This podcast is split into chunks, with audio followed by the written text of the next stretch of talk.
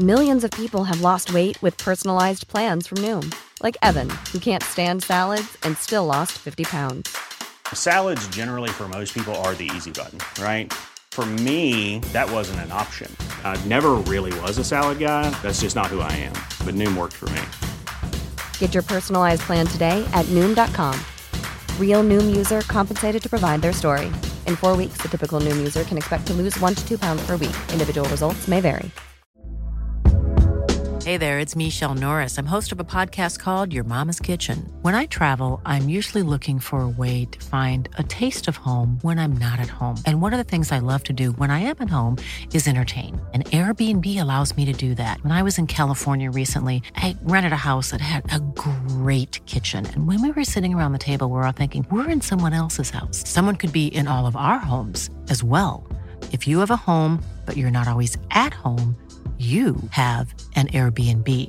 Your home might be worth more than you think. Find out how much at airbnb.com/slash host. Ryan Reynolds here from Mint Mobile. With the price of just about everything going up during inflation, we thought we'd bring our prices down. So to help us, we brought in a reverse auctioneer, which is apparently a thing. Mint Mobile unlimited premium wireless. Ready to get 30, 30, bit to get 30, bit to get 20, 20, 20, bit to get 20, 20, bit to get 15, 15, 15, 15 just 15 bucks a month. So, Give it a try at mintmobile.com/switch. slash $45 upfront for three months plus taxes and fees. Promo rate for new customers for limited time. Unlimited more than 40 gigabytes per month. Slows. Full terms at mintmobile.com.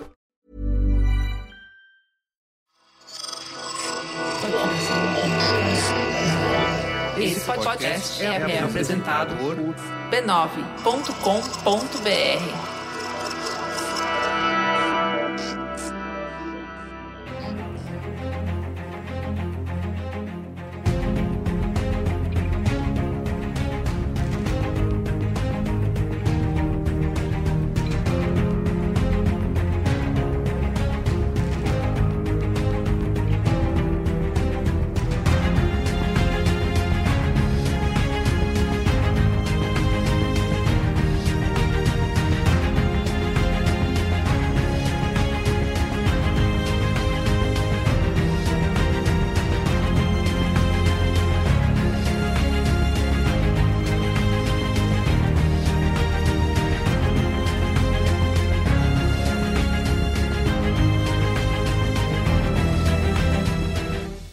Olá, eu sou o Carlos Merigo, esse é o Cinemático número 320. Estou aqui com Pedro Estraza. E aí, Pedro, tudo bem?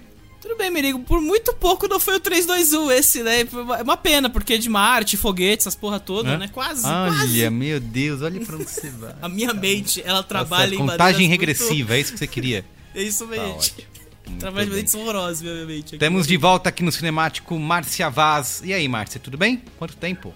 Pois é, quanto tempo. Olá, pessoal, tudo bom? Animada para a conversa de hoje. Muito bem, sempre um prazer te receber aqui no Cinemático. E de volta, Olga Mendonça. E aí, Olga, como vai? E aí, Brasil, tudo certo? Pô, felizaço, né? Felizaço. Bem, aí Brasil mesmo. Isso aí, vamos falar de Marte 1, filme brasileiro que estreou no dia 25 de agosto, filme do Gabriel Martins, que foi selecionado hoje, no dia dessa gravação, 5 de setembro, uma segunda-feira, é o filme brasileiro que vai representar o nosso país no Oscar do ano que vem. Então, em boa hora. Pedro Estrada já tinha cantado essa bola, né? Quando a gente estava discutindo lá que filme que a gente ia trazer aqui. Ele já queria trazer na semana passada. Falou: Ó, eu acho que esse aqui vai ser o brasileiro no Oscar, hein? A gente não pode deixar passar, vamos comer bola. Enfim, então estamos aqui para falar de Marte 1, tá bom? Mas antes, recadinhos Mas antes- super rápidos. Siga arroba no Instagram, no Twitter e no Letterboxd para não perder as novidades aqui do podcast. E também conversar com a gente sobre filminhos e sériezinhas e tudo mais aí do audiovisual. E para conversar ainda mais com a gente, lá no nosso Petit Comitê, você pode fazer parte do nosso grupo no Telegram, só para assinantes do Cinemático. Quem assina lá no catarse.me barra cinemático faz parte desse grupo, conversa com a gente e também tem acesso antecipado aos episódios de quinta aqui do Cinemático. Ouve uma semana antes que todo mundo, tá? Então assina lá catarse.me barra cinemático. Isso não vai fazer o menor sentido porque a piada foi feita no programa seguinte, né? Que a gente não vai revelar aqui por motivos de, de marketing, mas é. O contexto. A gente no, no grupo Telegram tem contexto prêmio, né? Que a gente manda link de vez em quando tudo mais. Então, putz. Exatamente. Só, Só para pensei nisso agora. A piada que foi feita no programa seguinte, eu conecto agora no antes, assim. Eu não... Muito bem, vamos lá então? Falar de Marte 1. Bora falar de Marte 1.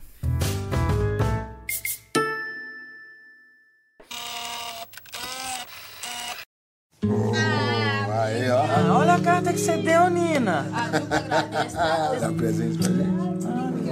Bora lá ver jogar, Nil? Sábado eu não posso, não. Vou fazer faxina na dona Bia. Ela pediu pro sexta e pediu pro sábado. Eu achei ótimo, né? É bom. É, duas diárias é maravilhoso. Maravilhoso. Nina, você acha que o papai ia ficar bravo se eu não quisesse mais jogar futebol? Você não quer jogar bola, não? Não é que eu quero parar de jogar bola. Eu penso em fazer outras coisas também. Tipo o quê? Meu sonho é virar astrofísico e participar de uma missão Marte 1. Nós, seres humanos, vamos tentar colonizar Marte. E essas mensagens? Minha namorada? Mais ou menos. Mas não é pra você contar nem pro papai nem pra mamãe, tá? Perstraza, por favor, traga os fatos. Você que é o homem dos fatos e dos dados aqui nesse podcast. Você que é o PVC do cinema, tá bom. Obrigado, Isso, Neguinho. exatamente. Vamos, vamos, vamos partir Nunca antes um filme com o nome de um planeta e um número, né, tinha sido indicado pelo Brasil. Não, é, começa a informação que este é o primeiro representante brasileiro no Oscar dirigido por um negro, né? Começa dessa pequena, dessa pequena Olha bomba aí, só, né? faltou quantos anos só pra isso? É, foram uns, sei lá, de- o pagador de promessas um pouquinho pra trás, então uns 50 anos demorou aí, mas vamos que vamos, né? Mas, cara, é, esse filme é do Gabriel Martins, né, que é um brasileiro de 34 anos aí, vem de Minas Gerais, lá da região de Contagem, né? É um dos fundadores da Filmes de Plástico aí, que é uma produtora já muito queridinha da galera. Inclusive, este é o sexto longa-metragem deles, né? Depois de eh, Ela Volta na Quinta, Baronesa, Temporada, No Coração do Mundo e A Felicidade das Coisas, né? É uma produtora lá de Contagem. né? E, cara, assim, ele é um cara que versátil e, tipo, tá começando a carreira de diretor só agora, mais ou menos, né? Porque, assim, ele tem trabalhos de direção entre 2009 e 2017, né? Ele fez vários curtas, mas até 2017 ali ele só tinha feito roteiro do Alemão e alguns outros trabalhos pontuais ali de revisão, essas coisas. Foi diretor de fotografia do Ela Volta na Quinta e trabalhou como montador no Vagacar no temporada, né? Então, assim, ele pega várias coisinhas ali no momento. E eu meio que confundi ali o tempo, porque Vagacar no temporada já são um pouquinho depois de 2017, né? Vagacar no ano passado, inclusive. Mas como diretor, né? Ele, depois dessa fase de vários curtas que ele fez e até trabalhando como produtor, ele lançou em 2018 O Nó do Diabo, que é um filme co-dirigido com o Ramon Porto Mota e o Ian Abé, que é um filme de terror. E em 2019 ele fez No Coração do Mundo, né, que é co-dirigido com o Maurílio Martins, que é um dos fundadores da Filmes de Plástico, junto com ele e o André Novaes, né. Então, assim, são dois filmes que ele trabalha com outras pessoas e que meio que, assim, no caso do Coração do Mundo, ressalta o quão colaborativo é o processo da Filmes de Plástico, né. São várias... São um grupo pequeno de pessoas que trabalham em torno dos mesmos filmes ali, né. Só agora ele se aventura como diretor solo de um longa-metragem com o Marte 1, né? Que é um filme que realmente tem um lance meio pessoal, né? Ele não é baseado em fatos, não é um Belfast da vida, né? Mas ele é um espelho da família do diretor, né? A família chama-se Martins na, na, na história. E também tem bebe bastante das experiências negras no Brasil do século XXI, né? O próprio Gabriel Martins, né? Em entrevistas, e ele diz, né? Que é um mergulho em várias questões muito pessoais, como negritude, o sonho, o afeto, minha relação com meu pai e o que seria a possibilidade de um longa-metragem negro feito com dinheiro de ação afirmativa, né? Então, assim, é um cara, primeiro, bastante cinéfilo, né? Ele tem conceito pra caralho no rolê.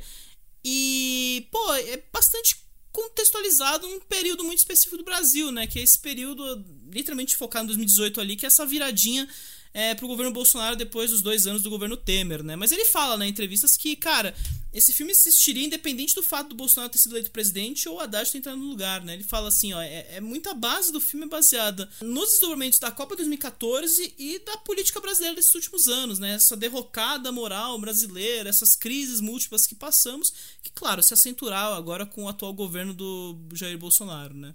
Enfim, é um projeto, de certa forma, pequeno, é um projeto que escapa um pouco das convenções de gênero que ele vinha dirigindo até então ali com outros caras, né? Não é um terror, não é um filme de assalto, que nem é o Coração do Mundo, né? Então tem uma. algo particular e algo que é muito autoral nesse cinema, assim, que já tá- ele já vinha de outros filmes que são muito autorais, né? Mas assim, é muito legal ver que ele busca a voz própria agora com esse projeto. Acho que é basicamente esse o contexto. Muito bem, vamos pra sinopse. Vamos pra sinopse. Sonhadora e otimista, a família Martins vive tranquilamente nas margens de uma grande cidade brasileira. Após a decepcionante posse de um presidente de extrema-direita, eles sentem a tensão da nova realidade enquanto a poeira política baixa. Repercussão aí do Marte 1. Marte 1. No Letterboxd a média bem alta, 4.0, 4 redondo. No Rotten Tomatoes são 17 críticas por enquanto lá e mantendo 100% de aprovação da crítica. Além do representante brasileiro na corrida pelo Oscar, o filme também esteve em Sundance, né, Perstraza? Então, a estreia do filme foi em Sundance, né? E eu acho que é engraçado, né? Porque esse filme tem uma carinha de Sundance, assim, meio sutil, assim, aquela, aquela aquele empacotamento é, bonitinho lá de Sundance, né? Apesar de ter uma identidade própria, eu concordo nisso. Mas ele tá indo bem nos de festivais, né? Ele passou por vários, né? Mas eu acho que ele fez mais barulho aqui no Brasil agora nas últimas semanas, quando ele foi pro Festival de Gramado e venceu quatro prêmios, né? Ele venceu o melhor longa segundo o júri popular, o prêmio de roteiro, trilha sonora e prêmio especial.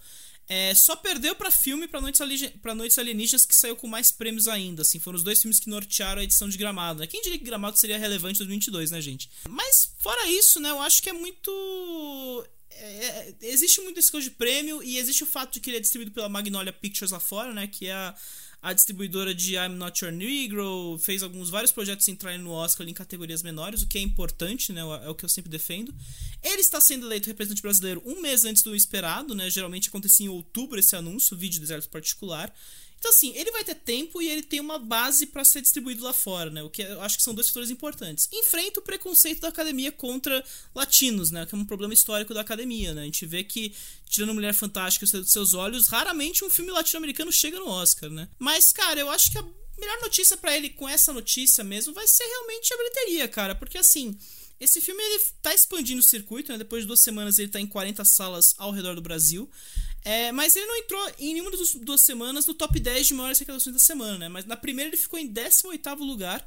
Mas assim, fazendo um feito interessante que é. Uh, ele teve a terceira ou quarta melhor média de pessoas por sala, né? Ele, ele fez. Ele ficou abaixo apenas do Nope e do Elvis, que são filmes que estão naquela de ficar. A galera tá indo ver em, na baseada, né? E no caso do, do Martin 1, realmente houve uma procura pelo filme, né? O que eu acho que já tira um pouco ele do do conformismo aí com certas produções brasileiras que geralmente se perdem no circuito, né? Então as pessoas estão procurando ativamente o filme mesmo antes dele ser o representante brasileiro no Oscar. Imagina agora que ele começa a chegar em multiplex e tem essa reputação de o brasileiro no Oscar de 2023. Né? Então, sei lá, cara, espero que a Filme de Plástico tire uma boa grana disso aí, pelo menos, e financie os próximos projetos que eles precisam pra caramba aí. Eu acho maneiro demais para deles, pelo menos. Muito bem. Então vamos lá falar o que a gente achou ou não de Marte 1. Eu não, né? Porque eu sou o único que não fiz a lição de casa, não assisti ao filme. Merigo tem, tem isso, preconceito com barcianos, claramente. Odeia For All Mankind, não vou gosta de Vou corrigir essa falha, vou corrigir essa falha. Nós temos uma bancada aqui para analisar primeiro sem spoilers. Márcia, quero saber de você. Você gostou de Marte 1? Olha, vou contar para vocês Olga já sabe um pouquinho, eu estou em plena campanha pelo filme, eu sou a chata do rolê, eu estou monotemática, eu estou pregando a palavra com todo mundo que eu encontro. Eu assisti ao filme na sexta-feira, numa sessão que teve debate no Cinesesc. Saí de lá extremamente emocionada, chorei, o debate foi incrível. A galera saiu indo para o bar, eu falei, não, quero ir para casa porque eu quero guardar, não quero deixar isso dissipar no rolê. E no sábado a gente fez uma sessão com a apresentação deles do, do Martinho no IMS, numa dobradinha com No Coração do Mundo. Assisti de novo e chorei mais ainda, me emocionei mais ainda. Enfim, sem dúvida, um dos meus filmes favoritos uh, de longuíssima data. Assim. Fazia tempo que eu não assistia algo que mexesse tanto comigo. Eu fico com vontade de assistir de novo, mas eu vou dando uma segurada para esperar sentar um pouco. E aí eu queria só, só acrescentar um, um, dado no que o Pedro disse sobre o filme ter sido feito com edital de ação afirmativa. Sim, mas tem um fato muito curioso que esse foi um, um edital que só existiu nesse único momento, que foi em 2016. Era um edital para um, enfim, é uma direção negra, um projeto preto com pessoas pretas foram três filmes, que for, projetos que foram contemplados, e o Marte 1 foi um desses. Ou seja, é, depois, enfim, esse projeto, esse edital acabou, e aí fico muito pensando que por pouco a gente não tem esse filme brilhante para a gente estar tá aqui hoje. Eu tô, eu tô aqui querendo falar do filme sem querer ir muito longe por conta da, da do spoiler, né? Enfim, eu acho que tem é, uma série de, de camadas no, no filme é, que são muito. Elas são muito profundas e, no entanto, o Gabriel ele filma de uma forma muito generosa os personagens, né? É, ele, ele filma, não, né? Ele constrói esses personagens de uma forma muito generosa. É, todos os personagens me impactam muito. Sou devota ao Deivinho, mas o personagem da Tércia é algo é algo assim muito impactante. Para mim, ela é que fica mais evidente no filme, né? E aí é, eu vou assistir ao filme a, a, pela sinopse, entendendo que ia ser único exclusivamente, né, mais focado no Davinho, quando na verdade é na família inteira. É, e a forma como ele traz a, o que ele escolhe filmar durante as cenas, né? Sobretudo aquelas que têm uma, uma carga emocional muito profunda, como, por exemplo, quando a mãe está relatando na mesa de jantar para a família é, o porquê que ela não está bem, em decorrência da, da pegadinha, em momento algum a câmera vai para outros personagens, ela fica ali é, centrada no sofrimento dela, e aquilo é muito impactante, porque até essas pegadinhas não têm a menor graça para mim, mas a gente também nunca, eu nunca tinha parado para pensar de fato o que acontece com as pessoas que sofrem esse tipo de assédio, né? Porque no frigir dos ovos é sobre isso. É, enfim, se me deixar aqui, vou ficar três horas falando. Acho que vou passar um pouco a palavra para alguém para a gente ir trocando, que acho que mais do que eu discorrer, o outro discorrer, a gente trocando, acho que vale mais a pena, enfim. Márcia, você falou da cena da pegadinha, depois a gente comenta mais ela no spoiler, mas também é uma cena que me tocou bastante. É uma das minhas cenas de destaque, uma delas é essa. Cara, para mim foi muito louco, assim, a Márcia realmente ela fez bom o trabalho dela, ela fez bem o trabalho dela de PR do filme involuntária. eu, tava, eu tava indo ver o, Eu tava entrando na sessão do Nope, ela mandou mensagem, falou, vem hoje.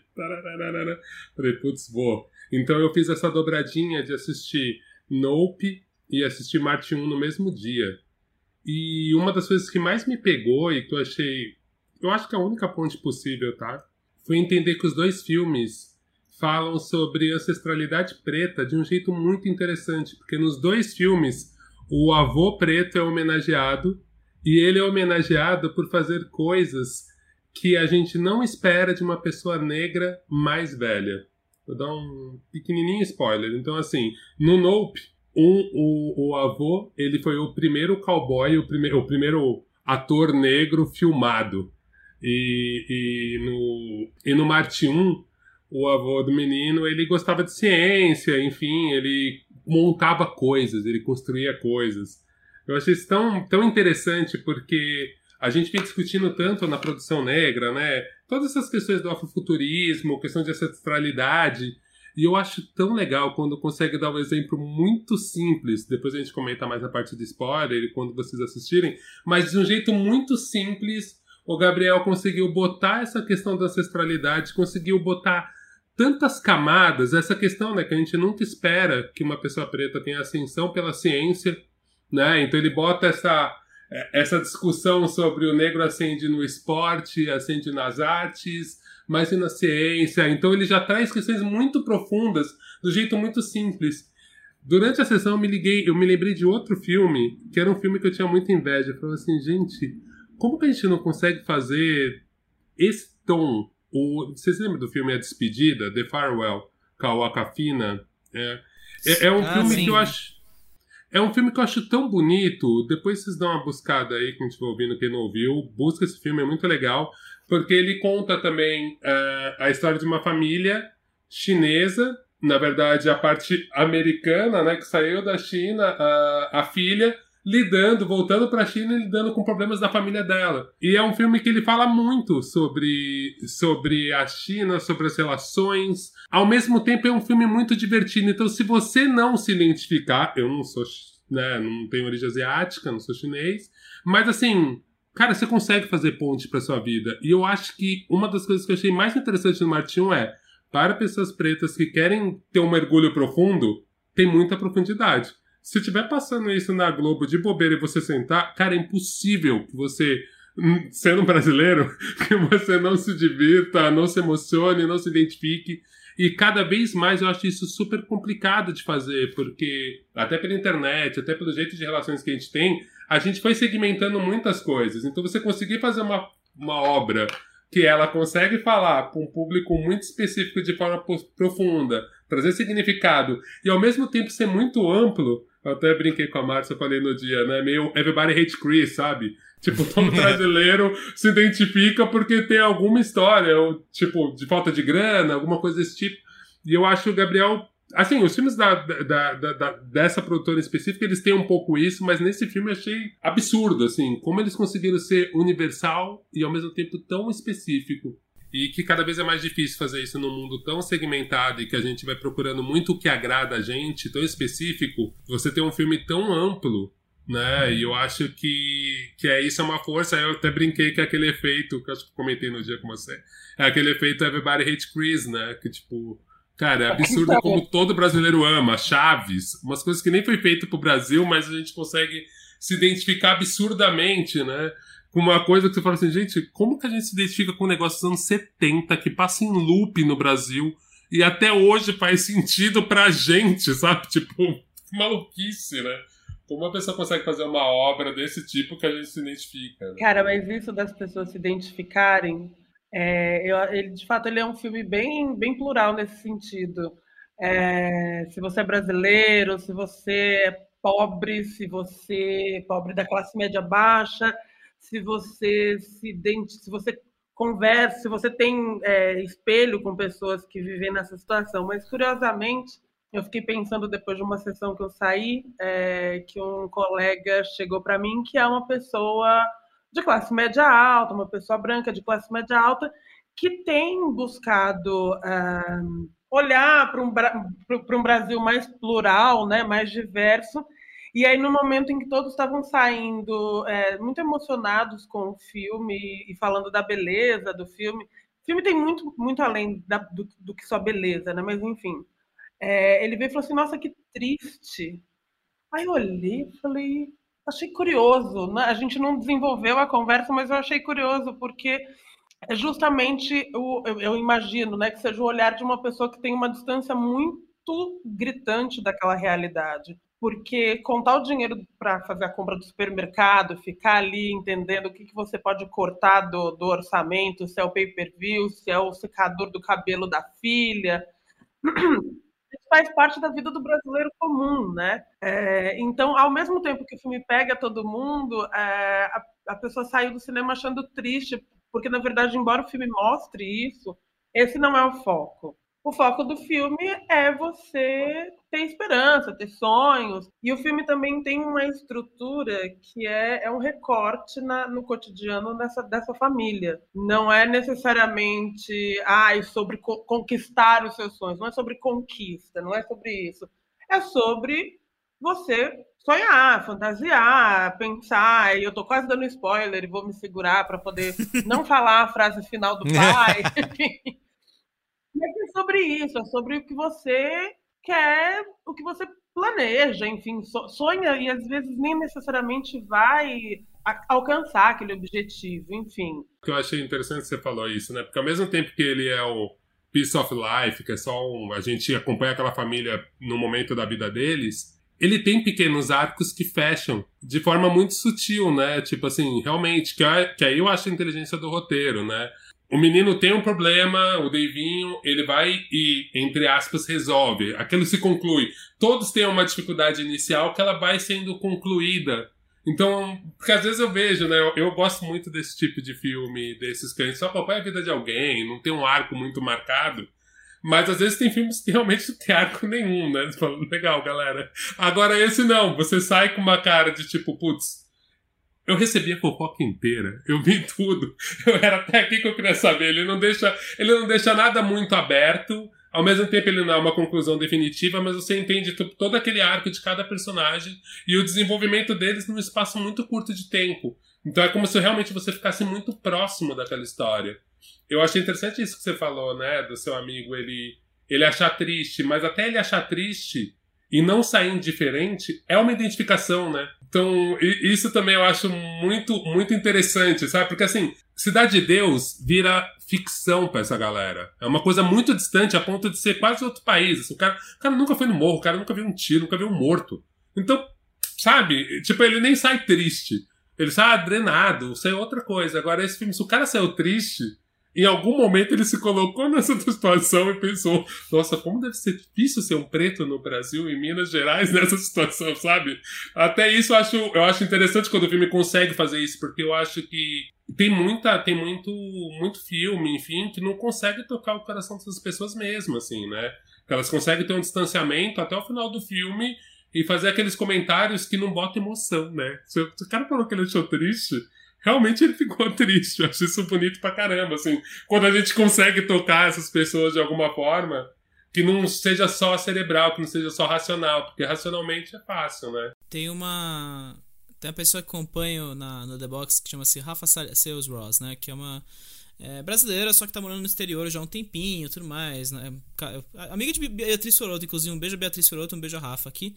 É, mas ela, ela, fez um log no Letterboxd assim, que eu achei interessante. Que quando ela viu o filme, ela falou: Tipo, eu tenho saudades de, de casa, de jogar cartas na, na cozinha, de ouvir meu pai no, no, no vindo lá da, do, do fundos da casa, sabe? Eu, eu, ela fala muito do sentimento de saudade que ela sentia e, e, quanto esse filme desperta essa memória dela, sabe? Essa coisa. Que eu não sei, né? Esse, esse filme ele meio que passeia por esse momento, acho, de. Que qualquer brasileiro tem, assim, eu, eu tenho a dizer, assim, que essa relação com os pais, assim, que a gente não é americano, né? Que tipo, eu tava até vendo esse final de semana o. O King of Staten Island, né? Aquele filme do, do Juju com o Pete Davidson, né? O ex-Kardashian aí da vida. É, que é um filme sobre o cara sair de casa, o cara tem 24 anos, largado e tudo mais, né? E eu tava pensando, putz, não tem é outro tipo de rito, né? Existe toda uma, uma ritualística em torno do garoto, da, da, da, do filho sair de casa, ir pra faculdade, ou tomar um jeito na vida. Tem todo um subgênero do cinema americano dedicado a isso. Aqui no Brasil é meio que uma coisa meio. Tipo, cara, arranjei um cafofo aqui do lado, fora de casa, vai ser isso, eu vou para fora, sabe? Não, não, entregando o filme, porque também já, já tô até estragando o filme pro, pro, pro aqui, antes dos spoilers, né? Então. Mas assim, o eu acho, eu, eu, entendo esse sentimento de tristeza, apesar de eu achar meio bizarro, né? Eu concordo com o que a Márcia disse. Eu acho meio tipo, caramba, ficar triste pra caramba vendo um filme desses assim, eu acho meio, pô, você, você não deu uma risada vendo o filme assim, na moral? Tem tanto sentimento melhor, né? É, então, tipo, estranho, né? É porque, cara, eu, eu entendo. Eu acho que esse filme fala de uma coisa que a gente perdeu nesses últimos quatro anos, assim, que é essa, essa coisa do sonhar, né? Essa coisa de, puta pensar o futuro de uma maneira mais otimista e tal. E nem é tipo a forma geral, né? O desencanto global com o mundo depois da pandemia. É meio nosso desencanto materialista mesmo, né? Tipo, cara. Assim, como, como o Gabriel falou, né? Tipo, não, não tem nada a ver com o Bolsonaro, e, apesar do filme começar com gritos de Bolsonaro presidente e tudo mais, né? Mas é que o Bolsonaro ele é simbólico né, nesse momento, né? Ele é essa coisa do. Putz, a gente já tava numa crise, a gente entrou numa crise ainda mais. A gente fez o Inception da crise, né? A gente tá indo lá pro fundo da crise. E nesse momento, né, é, esse sentimento não é um sentimento de perda, né, mas é um sentimento de, cara, a gente já não pensa com tanto otimismo sobre as coisas, né? Um dia após o outro. Eu sempre sou o cara do. Quando nos piores momentos eu sempre falo, um dia após o outro, tamo indo aqui, é, um passo de cada vez a gente chega lá. Porque, cara, a gente meio que parou de ter esses grandes ambições na vida, né? Enquanto povo, né? Enquanto indivíduo, né? Mesmo. A gente para de ter essas grandes metas de vida, né? Menos Davinho. Menos Davinho. Davinho é o nosso futuro. Que quer ir pra Marte. Colonizar Marte. É o grande sonho, assim, caraca, é incrível, assim, né? E, e eu acho que é muito foda, né? Porque o filme é muito sobre isso, né? Sobre esse sentimento meio. Não, é um pouco do sufoco, né? Eu acho que ele traduz muito bem isso sem essa coisa do da grande analogia, a grande metáfora alegórica. É meu isso, Deus, o lápis é significa tudo isso, babá. E desse jeito super desentrosado, né? Eu tava lendo o press book aí que a Embaúba tá circulando entre a imprensa, né? E tava até falando, ah, eu acho que tem um pouco de influência de Clint Eastwood mesmo, esse meu filme aqui. E, cara, eu acho que tem, né? Porque esse toque meio. Assim, existe uma precisão, mas é um toque mais de jazz mesmo, né? de tocar o filme meio na. deixar os personagens falarem por si só, as cenas meio que se reproduzirem sem, sem muito controle da, de toda ação ali, né? Que eu acho que é a coisa do cinema, né? Um pouco a deixar o caos se manifestar nas pequenas partes ali, compor o todo, né? Então, cara, eu acho, eu acho o filme muito bonito, né? E eu acho que é um filme que, assim, eu até falei isso quando eu saí da sessão no Twitter. Eu falei, cara, tudo aquilo que eu não senti com No Coração do Mundo e o próprio temporada do André Novaes, que foi muito querido no lançamento e tudo mais, que é também um filme de recomeço, simbólico, da pessoa recomeçando a vida, né? E é um filme muito bom. Eu, eu adoro o André Novaes, assim, só que realmente o filme dele não me pegou assim de um jeito que o Martin realmente falou, cara, tocou num ponto que eu acho que a gente não tava falando, sabe? A gente, a gente sentiu nesses últimos quatro anos, nesses últimos seis anos, eu diria até, né? Mas, particularmente nos últimos quatro anos, a gente sentiu muito bem, assim, essa, essa lenta progressão, essa lenta transformação do nosso jeito de ver a vida. E de uma maneira que é muito bonita, assim, é muito. É muito tocante mesmo, assim. Eu acho que a reta final do filme é muito bonita, e eu, eu concordo com o Olga, a maneira como ele vai encerrando todos os arcos, né? Como vai encaixando, sabe? Então, Existe uma beleza muito poética em torno desse filme e, e, que me lembra um outro filme brasileiro chamado Arábia, né, de 2018, ali 2018, 2017, enfim, que era um filme sobre o fim do lulismo, né, essa transição pro governo Dilma, as crises políticas, mas de uma de uma galera que, cara, inteira do Brasil, não tem, assim, tá muito longe de Brasília, tá muito longe de jogos de poder de, da política nacional, mas sente na pele, né? Tipo, e, e assim, Arábia é um filme muito de desencanto total. Ali é um filme triste, assim, é realmente um filme que você fica. Puta, ah, você sai triste mesmo. Esse você fica, caramba, deu tudo errado, a gente, puta. Esse já é um filme mais, assim, ele é um pouco, assim, ele tem um pouquinho de otimismo e um pouco assim. O brasileiro tem muito disso, né? O brasileiro tá sempre sonhando, né? Mesmo no pior dos momentos, a gente tem um pouco dessa ambição de seguir em frente, né? É o que eu falo do Rio Zona Norte do Nelson Pereira, né? Toda a ótica de você. Você tá, você tá apanhando todo dia e de alguma forma você continua levantando e fazendo sua, sua vida, sabe? Então. É muito bonito, eu gostei bem do filme assim. Eu acho que, porra, é, é, é muito foda ter um filme assim na nossa na nossa produção nacional saindo desse jeito. E isso que a Márcia falou, né? Tipo, ser um projeto de um edital que rolou só uma vez e, tipo, ainda mais nesse momento, né? Que o Condens... até o Condensine, quem diria, está sendo ameaçado pelo governo Bolsonaro de todas as formas possíveis. Pois Enfim, é. poético demais, maneiro demais, assim. É isso, bora pros spoilers. Spoilers! Spoilers! Please, Avada Kedavra.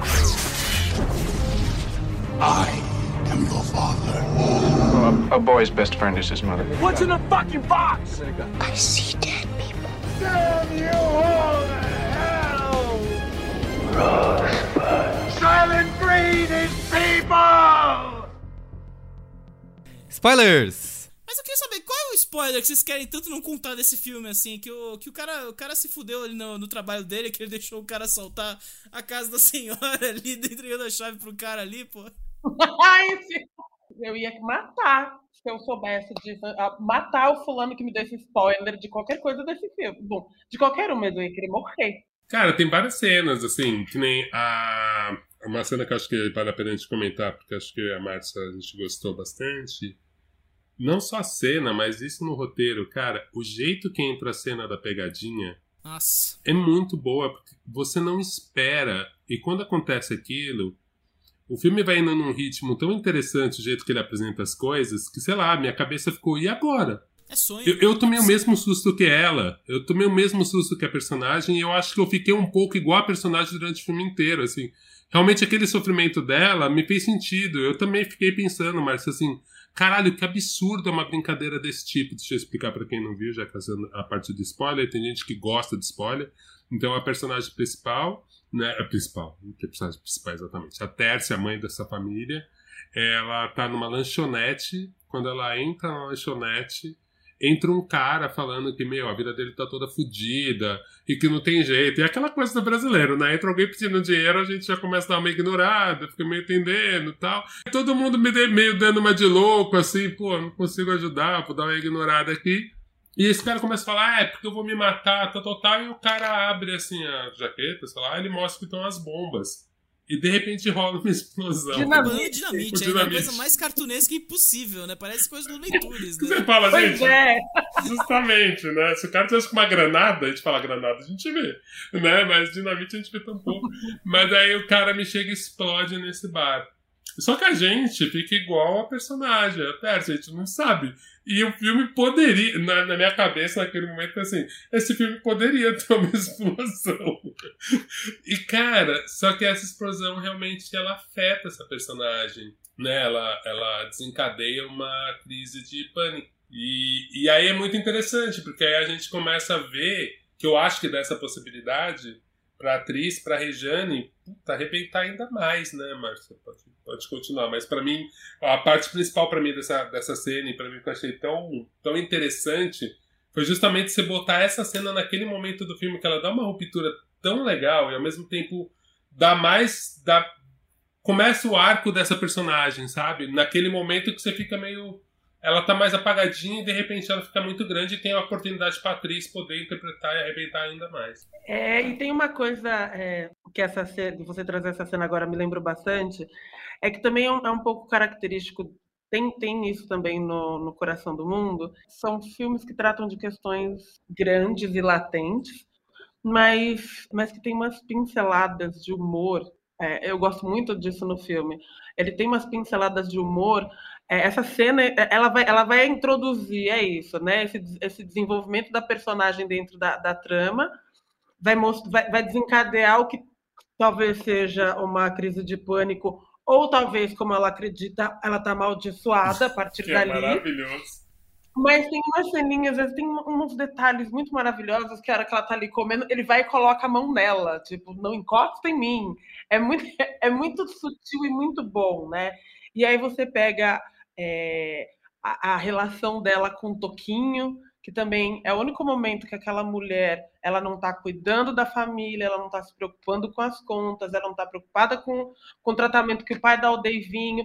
É o único momento em que ela está sabe, rindo, descontraída, com exceção do dia do aniversário dela, que aliás a cena também é maravilhosa. Nossa, que gera uma das cenas mais assim que você fica até chocado, né? Que é o, Dave, é o Davinho numa roupa de oncinha com uma boia de flamingo assim na jacuzzi, assim, uma parada que você fica até meio caramba, de onde isso aqui surgiu, né, cara?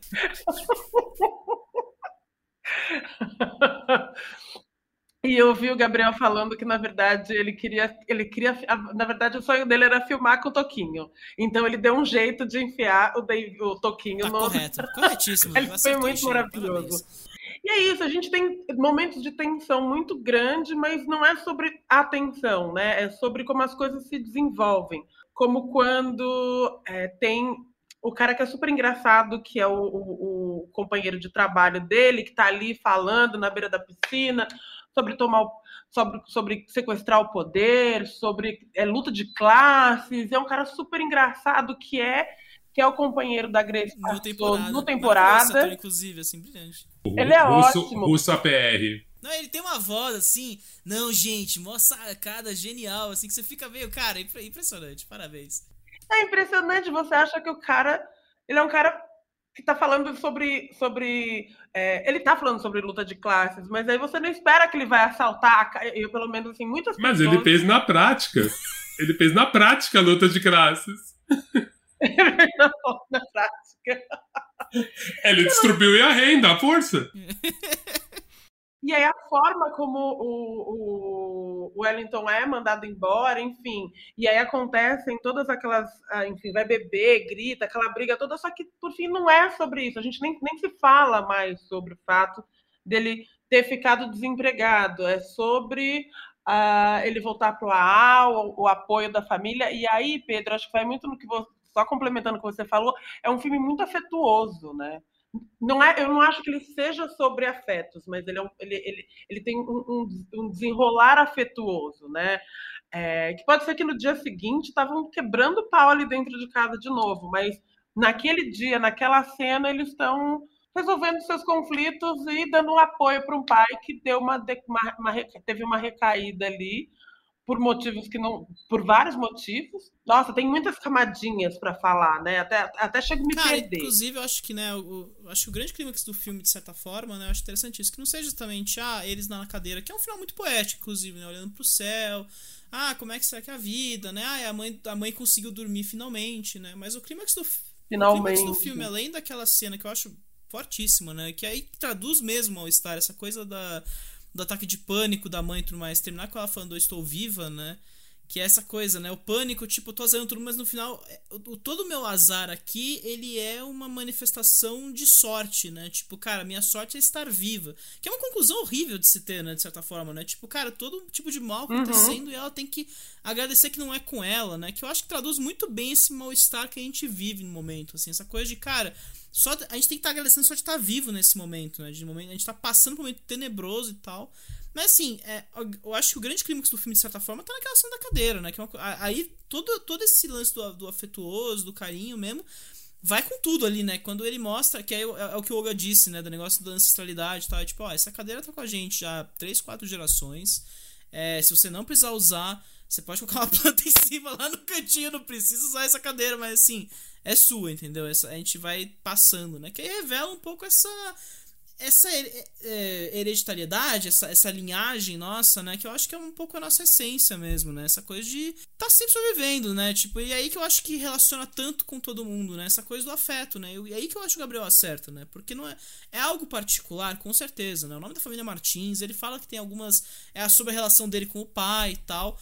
Mas pô, ao mesmo tempo, é, é uma coisa que pega, é uma coisa que pega em comum com muita gente ali, né? E, só, só os ricaços da classe A mais lá, o Washington Oliveto morando em Londres que vão que não vão se conectar com isso aqui, né? Nós me queimando muito forte por nesse momento, mas é, mas que todo ele se inscreveu sobre o Rio é, de Janeiro. Então, são os filhos lá. É. Não, meus filhos foram almoçar com o Lulu Santos. Tipo, ah, pelo amor de Deus. É, mas, assim, essa coisa que todo brasileiro tem, assim, de certa forma. Cara, tipo, a gente tá meio refém dos fatos, né? Dos eventos, né? Eu acho que a gente tá passando por uma sequência tão absurda, né?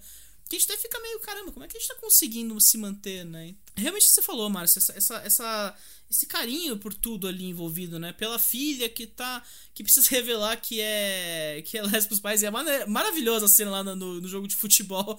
Que, que a filha chega com a camisa. A, a namorada chega com a camisa do Atlético Mineiro, a camisa. família Cruzeirense quem tem esse detalhe, né? A família cruzeirense, sendo que o Cruzeiro só se fudeu nos últimos anos. Entrou em falência, Ronaldo assumiu, demitiu o Fábio, enfim, um momento futebolístico aqui. E aí, aí tem todo o negócio de colocar a mão e falar, não, chega dessa desgraça e tudo mais. Assim.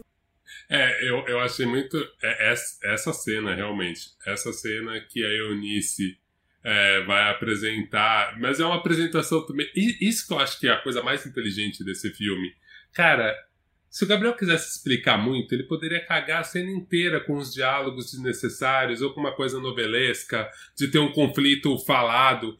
Cara, são só os olhares, basicamente os olhares que entregam toda a tensão do momento do pai e da mãe entendendo que a filha, que na verdade a filha trouxe uma amiga que não é exatamente amiga, mas ninguém precisa falar nada. A coisa todo mundo vai se entendendo. Aí tem essa camada dela torcer pro outro time e ainda vibrar na frente da família. e a câmera, lentamente, que... ó, que vai, do, vai do, do, do, da mão em cima do outro, aí passa pela mãe, aí o pai, né, com aquele olho, assim, super gigante, assim, parece coisa de Luleitures, assim, de novo, assim, cara. É... Cara, e ao mesmo tempo, esse filme, nas, nessas duas cenas, na cena da cadeira e nessa cena, mostra muito o lance da masculinidade também, sem ser pega, sem ser panfletário, assim você vê que o jeito dele de demonstrar carinho, o jeito que ele aprendeu a demonstrar carinho é muito isso, é se mostrar útil. E é um jeito que, meu, a maioria dos pais dessa época fazem.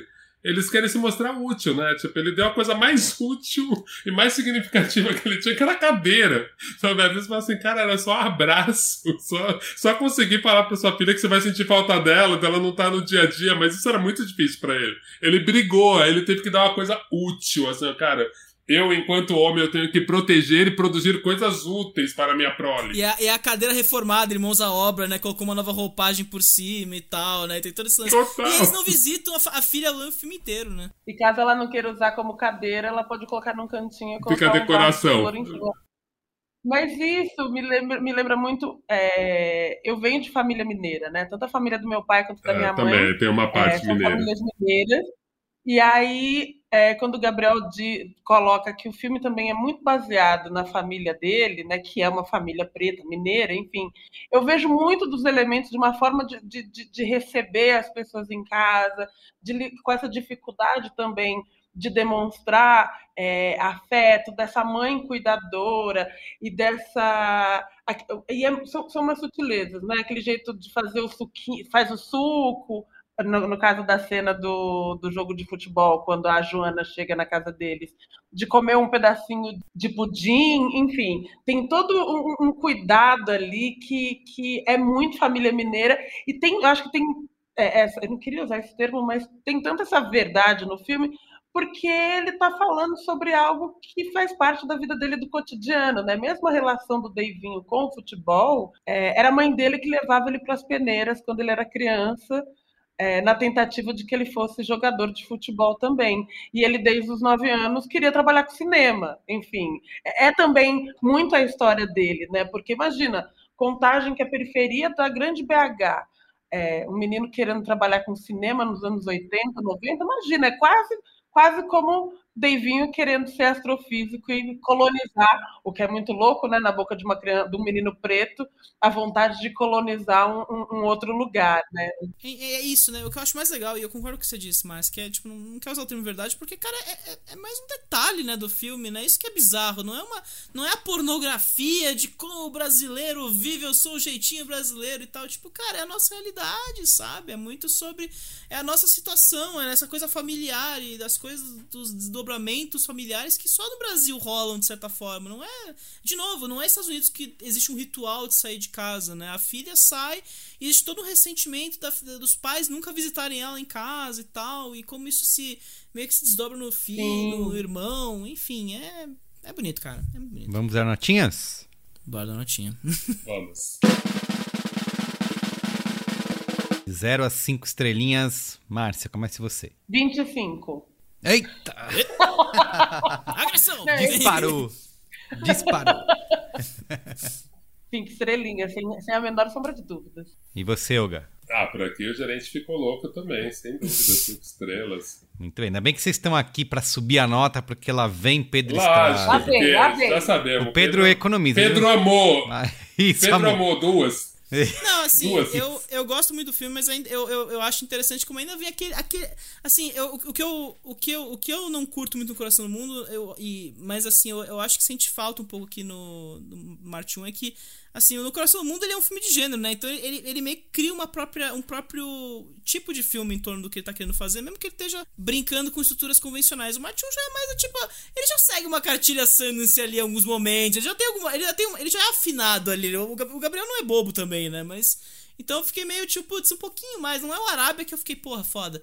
Mas é muito bom, cara. E assim, só jogando uma última. Um último filme que me lembrou muito esse aí foi o Tokyo Sonata do, do Kiyoshi, né? Que é outro filme de família implodida, só que esse é um pouco mais forte, é um pouco mal-estar, porque o Kyoshi vem do terror, né? Mó, vem, é um drama, mas é um drama que você sente mais desmantelamento, desmantelamento de muitas coisas, né? Mas, cara, parabéns, assim, eu tô muito, muito feliz de ver que o Gabriel meio que realmente foi um desabrochar esse filme para ele, assim. Muito legal ver que ele, primeira vez que ele tá indo de solo e, cara, uma coisa super cheia de detalhes, super bem entendido no que ele quer fazer, sabe? Então, para mim, é 3,5 com muito carinho, assim. Parabéns aos envolvidos, assim.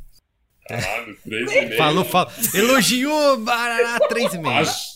Malufou, malufou, malufou. É. Eu nunca vi um 3,5 aqui, Márcia. Eu tô emocionado. a nota mais alta do ano. Nunca vi um 3,5 do Pedro. Bom, a média cinemática ficou 4,5 então, quase 5 estrelas aí. Mas, ah, porra, 4,5? Lá em cima, né? Quem é Pequeno Segredo? Grande Circo Místico, essas tralhas que a gente indica todo ano aí, pelo amor de Deus, né? Então, muito bem, gente. Eu acho maravilhoso. Só queria falar antes de terminar que eu achei muito legal que rolou uma, uma discussão no Twitter.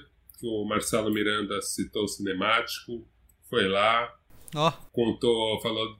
É, a gente está conseguindo fazer esses barulhos, né? De, de episódios antigos, então acho importante a gente dar uma elogiada na galera aqui que reverbera. Inclusive, Hugo Mendonça, tem episódio de despedida que você esqueceu de citar nesse programa, que ele vem começa a citar assim. Sim, não, é, é importante mesmo, eu acho importante. É que eu, eu, eu, fiquei mais triste, Pedro, porque eu acho que o povo até assistiu pouco, porque normalmente quando eu participo de cinemática, a galera vem conversar. E do da despedida que eu achei, pô, puta episódio legal, puta filme bom.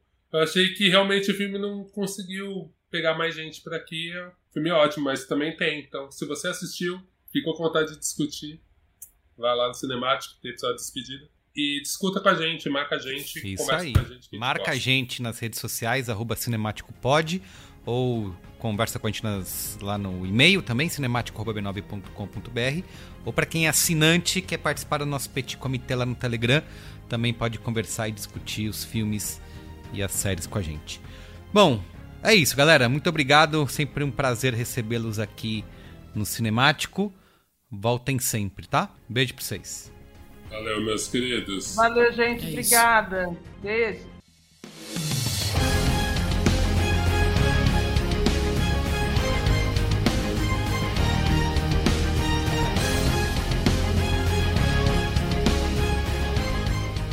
Programa que é apresentado por mim, Carlos Merigo, produção e pesquisa Pedro Estraza, edição de Marcelo Miranda e comercialização da Bubox.